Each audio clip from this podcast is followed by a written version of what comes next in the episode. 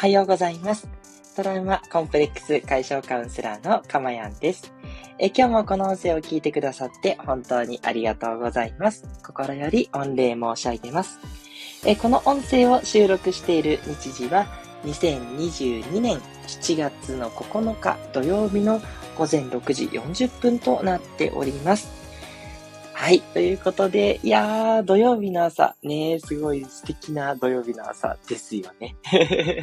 ね、えー、一週間お疲れ様の方も多いかと思います。ね、そしてそうじゃないという方もね、ぜひぜひ、えー、土曜日っていうね、えー、素敵な一日になりますように、えー、お祈りしております。ありがとうございます。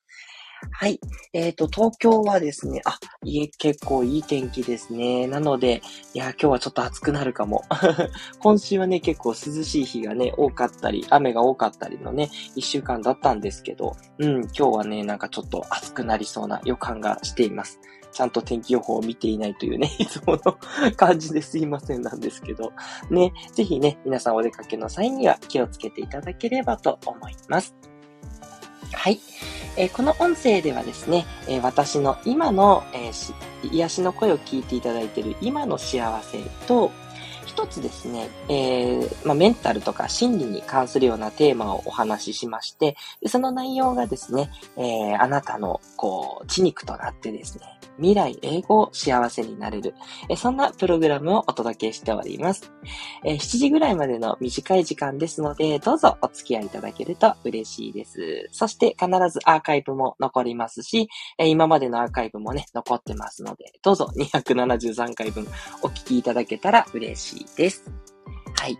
あ、ここでメッセージをいただきました。ありがとうございます。えー、ズーチャンネルのズーちゃんさんからいただきました。えー、おはよう、はじめまして、といただいております。ズーちゃんさん、ありがとうございます。聞いていただいて嬉しいです。えっ、ー、と、ズーちゃんさんのですね、チャンネルの方を見させていただきました。ね、思ったこと、感じたことを素直にね、配信していきたいという風に書いていただいてます。あ、ちょっと後で聞かせてください。ありがとうございます。あ、YouTube やってますということで、チャンネル登録もということですね。あ、YouTube の方も見させていただきたいと思います。ズーチャンネルさんありがとうございます。はい。そしてですね、ちょっと私も告知があります。告知をさせてください。えっ、ー、とですね、この後、あ、ありがとうございます。いただきました。とんでもないです。あの、どうぞね、あの、こちらの、えっ、ー、と、投稿の方にね、あの、軽い宣伝を載せていただいて全然大丈夫ですので、はい、遠慮なくお願いします。他の皆さんもぜひどうぞ。はい。そしてですね、私も、えっと、スタンド FM のコラボが2つ控えております。えっと、来週の15日金曜日はですね、お昼の12時から川口社長とのまたコラボということで、私、前回初めてね、先週の金曜日の1日に初めてコラボしたんですけど、もうすっごい楽しくて、いやーもうぜひまたいつか川口社長とコラボできればなと思ったらですね、川口社長の方からぜひ近いうちにということでオファーをいただきまして、今度はですね、ですね、私のこのかまやんのチャンネルの方に川口社長が来てくださることになりました。で、それが来週15日金曜日の12時となります。はい、ライブで放送して、もちろんアーカイブを残しますので、どうぞ皆さんよろしかったらライブでご参加ください。お待ちしております。お昼休みにね、えちょうど聞いていただけると嬉しいなぁなんて思います。そして続いて22日の金曜日、また金曜日なんですけど、今度は読書の、えー、スペシャリストの哲也さんとのコラボがあります。え、22日金曜日の14時からですね、にお昼の2時から哲也さんとのコラボということでね、読書についてね、語り明かしたいなと思っておりますので、どうぞね、こちらの方も、えー、よろしければライブで、そして、えー、ライブはちょっと難しいっていう方は、ぜひ、えー、アーカイブを聞いていただけたらとても嬉しいです。はい。ということで、あ、さらにスコアさんからメッセージいただいてます。おはようございます。今は曇ってます。ということで、スコアさんは長野の、えー、ご在住なので、長野は今曇りということでね。ねさあ、この後どうなるか。ちょっとドキドキ感も楽しめますね。えー、オファーおめでとうございます。ということで、本当ありがとうございます。ね一回やってこんなすぐね、また川口社長、そして哲也さんからね、コラボのお誘いいただけるなんて本当にありがたいことで、いやー、もうちょっとね、ドキドキしますけど、まあ、あの、最初の時みたいに、なんかね、2回目、3回目はもうちょっとスムーズにいけるんじゃないかなって、よくわかんない自信が出てきましたんで、はい、楽しく楽しくね、皆さんが幸せになるということだけをね、考えていつも放送してるんですけども、本当にそんな感じでね、愛たっぷりでお届けしていきたいなと、そんな風に思っています。スコアさんありがとうございます。さて、今日のテーマに入っていきましょう。今日のテーマは、嫌な相手を好きになる方法。嫌な相手を好きになる方法ということでね、お届けしていきます。ね、嫌な人が一人もいないという方は一人もいないと思います。はい。ということでね、全人類がね、学ぶべき、えー、テーマになってるんですけど、ただね、ちょっと私の方法が皆さんに刺さるかどうかね、そこはちょっと、えー、まだ疑問点もありますので、今日はね、ちょっと、えー、やや、え実験的にちょっと放送してみて、皆さんの反応もね、いただけるといいなと。うん、ここは良かったけど、ここはちょっと難しいとか、これはハードルがとかね、まあいろいろご意見もあろうかと思いますが、まあ私がね、これまでどうやってやってきたか、そして、まあもちろん心理学の見地からも言えることとかね、いろんなことをミックスしてお話ししていきますので、まあどれかはね、きっとご参考になるんじゃないかなと思います。というのもですね、今日ちょっと多くて5つポイントがあります。ね。ちょっと多いんですけど、ね、マジックナンバー的なとこで言うと3がいいんですけどね、やっぱり5。今回はちょっと5個ありますんで、どれか1つでもね、覚えて帰っていただきたいというね。なんかまるで漫才みたいな、ね、言い方になるんですけど、よろしくお願いします。時間もありますので、さっさと行きましょう。まず、1つ目。まあ、これがね、一番私的には強力なんですけど、嫌だなって思う特徴が何なのか、それを自分でしっかりと見つけて、その反対の特徴をその人に見出すっていうことですね。ちょっと難しい言い方しますけど、嫌な相手にも必ず自分がいいなと思う特徴があるよっていうことです。はい。なんで、まずそもそも何が本当に嫌なのかっていうのをあなたがしっかりと把握するっていうことですね。まあ、例えば、束縛してくるのが嫌だとか、すぐ文句を言うのが嫌だとか、そうですね。なんかこう気に食わないことを言ってくる。じゃあ何が気に食わないのか？うん。うん、自分の思想に反することを言ってくるとかね。うん。押し付けがましいとかかな。なんかすいません。全部なんか、あの、ぐいぐい系の嫌ばっかりになっちゃいましたけど。うん。逆もあるかな。なんか何にもこう反応してくれないから嫌だとかね。あるかもしれないですけどね。はい。そういう感じでね、えっ、ー、と、何が本当に嫌なのかをしっかりと自分で認識する。まずこれが大事ですね。で、その後で、その反対の特徴が必ずあります。必ずあるんですよ。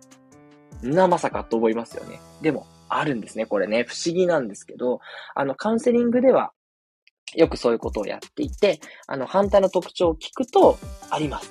必ず。え？ってね、皆さん驚かれるんですけど、あるんですよ、よくよく考えると。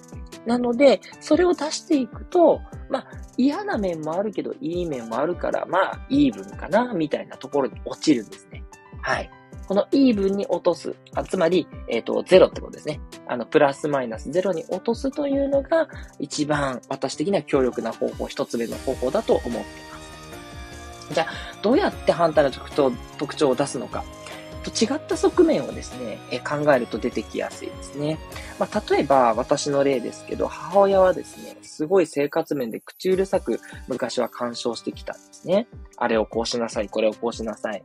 ね、まあなんでしょうね、洋服はこういうの着なさいとか、なんだろう、うん、まあ、まあ、綺麗に掃除しなさいとかね。うん。まあ、口うるさかったんで、まあ、まあ、過保護に近いですよね。そういう感じだったんですけど、ただね、じゃあ、過保護なところが嫌だとしたら、じゃあ、過保護じゃなくて、なんだろう、自分を信頼して奔放、自由奔放にしてくれる面があったかどうかを探すんですね。そうすると、あったんですよ。私の場合は、仕事について一切干渉されたことはないです。ちょっとずらしていってください。生活のね、なんかその、日常のことはやっぱ母親だから詳しいからいろいろ言ってくるんですけど、あの、私の母親専業主婦なんで、仕事についてさっぱりわかんないんですよ。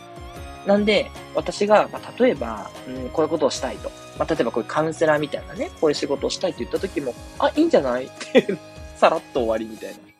あれだけね、しつこくね、生活とかね、健康のことは口うるさく口を出してくるのに、まあ、関係ない分野なんでね、自分として、でもね、あの仕事だってなんか例えば大企業に行きなさいみたいなこと言うのかなと思ったら、一切なくて、そう、私昔声優になりたかったんですけど、その時も一切反対されなかったです。うん。まあ、大変かもしんないけど、やりたいんだったらやれば、みたいな感じで、え えー、みたいなね。そう。あんなに口うるさく言われるのに、仕事はスルーなんかいとか思ってですね、ありがたいなって思った記憶があります。そう、ここなんですよね。やっぱり、いいなっていう面があるとね、感謝ができるんですよ。ね。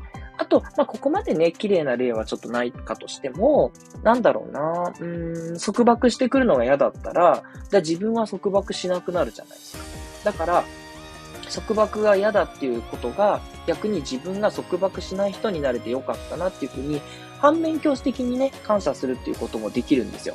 だから、どうしても出てこなかったら、ね、まあ、あの、ぜひカウンセリングにっていう感じなんですけど、まあ、それは置いといて、ご自身でね、やられるんであれば、最悪ね、反面教師もいいですね。そう、それがあったからこそ、あったからこそ、あ、反面教師的に感謝できるなってすると、嫌な度合いがね、ちょっと減るんで、その人のおかげっていうとこまで出る。まあ、せいでって言ってもいいですけど、ね、おかげでって言葉の方がいいかなって感じです。はい。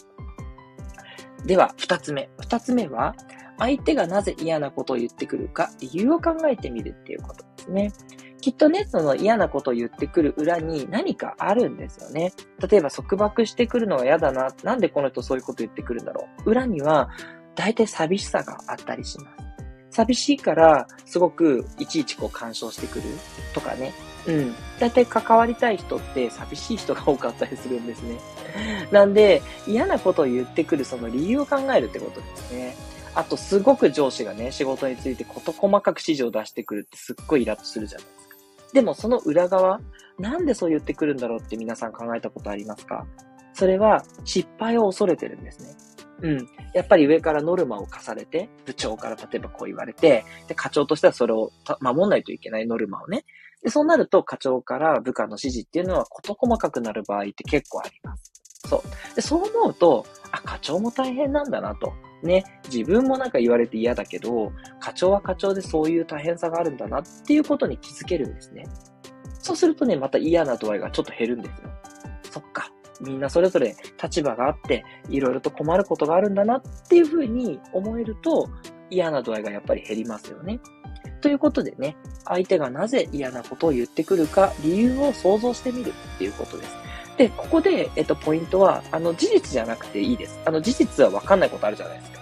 本当かどうかね、わかんないと思うんですけど、あの、あなたが思う、その人のそうなってしまう理由でいいんですよ。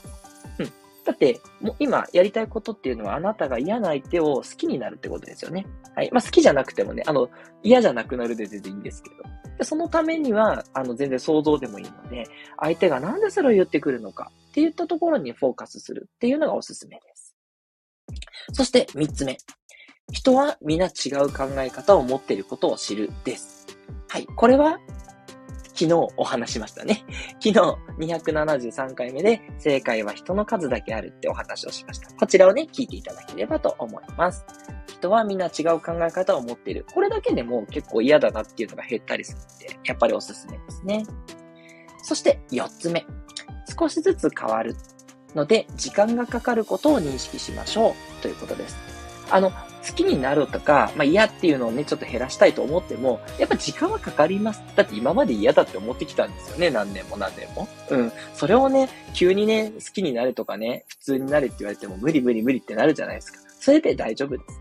だけど、いつも言ってる通り、いや、もう絶対好きになんかなれないって言っちゃったら、それが現実になってしまうので、それはちょっと少し緩めていただいて、今は嫌だけど、少しずつなら好きになれるかも。これですよ。これがすごく大事。少しずつ好きになれるって、心から、もう心の無意識から信じれば、そうなります。少しずつ好きになって、好きになって、好きになります。はい。ね、ちょっとまたね、スピリチュアルになっちゃってごめんなさいなとこもありますけど、ね、あの、やっぱすぐにはね、変われないけど、ちょっとずつなら人は絶対に変わります。はい。これは断言できます。だから私それを信じてるから、皆さんにもそれをお伝えして、これを聞いた人はやっぱりそうかなって信じ始めるんですよ。ね。それでみんな変わっていくんです。だから変わっていくとき、まあ、これは嫌な相手をね、好きになるっていう時だけじゃないんですけど、少しずつ変われる。だけど時間がかかるってことを認識すると、忍耐強く少しずつ変わっていけるので、これも結構大事なポイントです。意外とね、当たり前だけど大事なポイント。少しずつなら好きになれるかも。これですね。これが4つ目のポイントです。はい。そして5つ目。5つ目のポイントは、こっちが好きになると、相手も変わってくる可能性って高いんですよ。ねこれはね、もう、なんでって説明難しいんですけど、やっぱりね、人と人とは相互作用が働いてるんで、自分が嫌いって思ってると、やっぱその嫌いのね、念が伝わって相手もなんかこの人嫌だなってなりやすいし、自分がこの人好きですと思ってると、相手も好きになりやすいですね。で、ただね、これ5番目に持ってきたのは絶対ではないのでね、その可能性が高いっていうだけ。だって自分が好きになって相手が好きになるんだったらね、もう、じゃあ、ね、自分が惚れた人とは全員付き合えるのかって話になるじゃないですか。そうはならないですよね。やっぱりそれでもごめんなさいって言われることはあるし、こっちがいくら友達になりたいと思っても向こうがね、思ってくれないことっていうのはあるので、これね、過剰な期待はダメなんですが、相手がなんか嫌な感じの人なのに、なんか感じよくなってきたっていうことはね、結構あるんですよ。私も何度も体験していて。まあ、特に仕事はありますね。なんかこのお客さん嫌だなと思っても最後仲良くなるとか。自分がやっぱ信じてるんですよね。なんかこの人のいいとこ見つけよう、いいとこ見つけようってやってみると、あの、自分がそんな嫌いじゃなくなると、相手のこともなんか、そんな、なんだろうな、感じが良くなってくる。まあ、なんでなんでしょうね。なんでなんでしょうねつっちゃいけないんですけど。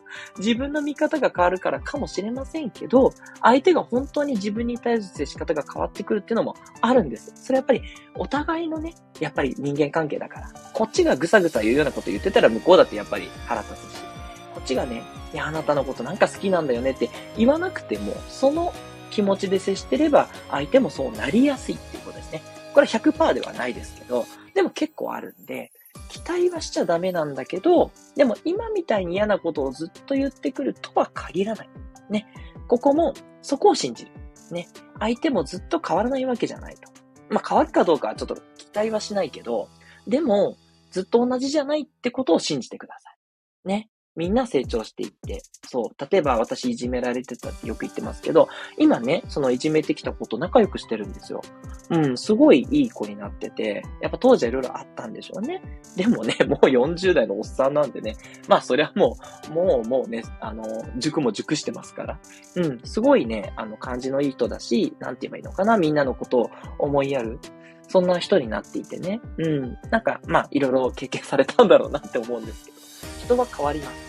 ね。だから、そこをね、薄く信じて いくっていう、これもね、結構有効ですね。やっぱあの人がずっと変わらないと思ったら嫌じゃないですか。ね。でも変わる可能性高いからなって思ってると、結構ね、好きになりやすいんですよね。というのが5番目でした。はい。ちょっと今日ね、内容が多くてね、すいませんね。あの、どうしてもね、これ伝えたくなっちゃって、やっぱり多いね。7時過ぎちゃってごめんなさいなんですけど、もう一回だけ言わせてください。一つ目が、嫌だと思う特徴をしっかり認識して、で、その反対の特徴を見つける。これ一番いいです。はい。そして2番目。なぜ嫌なことを言ってくるのか、なぜ嫌なのか、嫌なことをされる、してくるのか、その理由を考える。三つ目が、人は皆違う考え方を持っていることを知る。四つ目が、少しずつ変わるので、時間が変わることを認識。あ、時間がかかることを認識します。はい。五つ目が、こっちが好きになれば、相手も変わってくる可能性が高いでした。はい、ということでね、どうですかね、これでぜひね、ちょっとずつ実践していただけると、少しずつね、えー、嫌だっていう気持ちが剥がれていきますんでね、もっともっと幸せになれると思います。もうね、私本当にもう最近ないですね。ほとんどないです。嫌な人だなって思うこと。うん。なんかその苦手だなと思っても、やっぱその人のいい面もわかるから、うん。いや、ほんとね、心理についていろいろ勉強してよかったなって思うんですけどね。なんでね、これをぜひ聞いてくださったあなたにもお伝えしたいという思いで放送しております。ね、みんなでね、こう、あのー、少しずつね、平和を作っていきたいじゃないですか。ね。はい。ただね、あの、もちろん綺麗事もあるっていうことは分かってますので、少しずつね、やっていければと思います。今日のね、えー、放送いいねと思った方はいいねを。そして、えー、これがすごい良かった、聞きましたとか、これはね、ちょっと難しかったんで、やっぱりちょっと、うーん、難しいと思いますとか、あの、いい意見、悪い意見、両方ともお待ちしております。両方とも本当ありがたいので、ぜひぜひね、えコメント、レターをいただけると嬉しいです。匿名のレターも全然 OK です。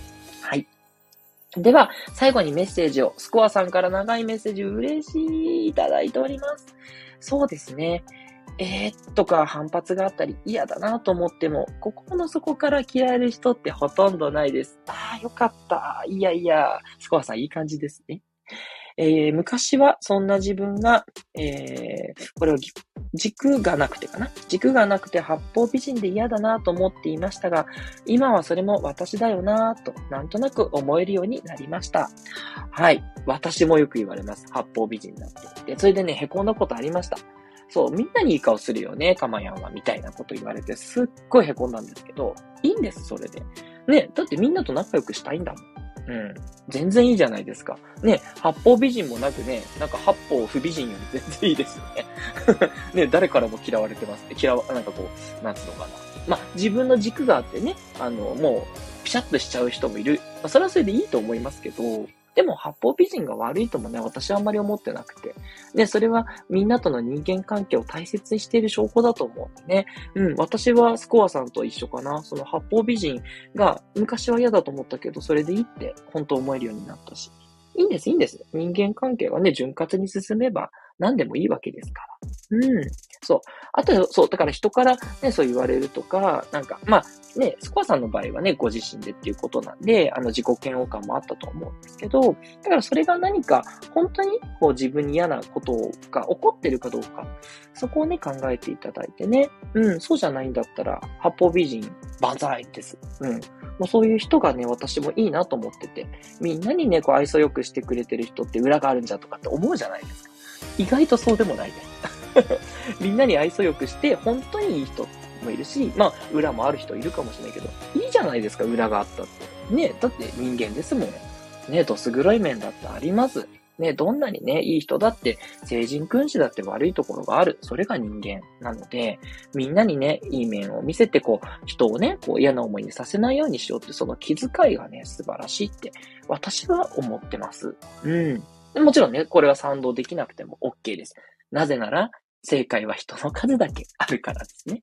はい。って思えるとね、どんな考え方の人もそうだなって受け入れて、で、確かにね、また嫌な人っていうのは減ってきますね。はい。スコアさん、本当に素敵なメッセージありがとうございました。ということでね、えこの放送では引き続きね、こういった、えー、メンタルだけでね、幸せになれちゃう、そんなすごいプログラムを、これからもずっとお送りしていきたいと思ってますので、末永くよろしくお願いします。それでは、え今日も素敵な一日をお過ごしください。トラウマコンプレックス解消カウンセラーのかまやんでした。ではまたお会いしましょう。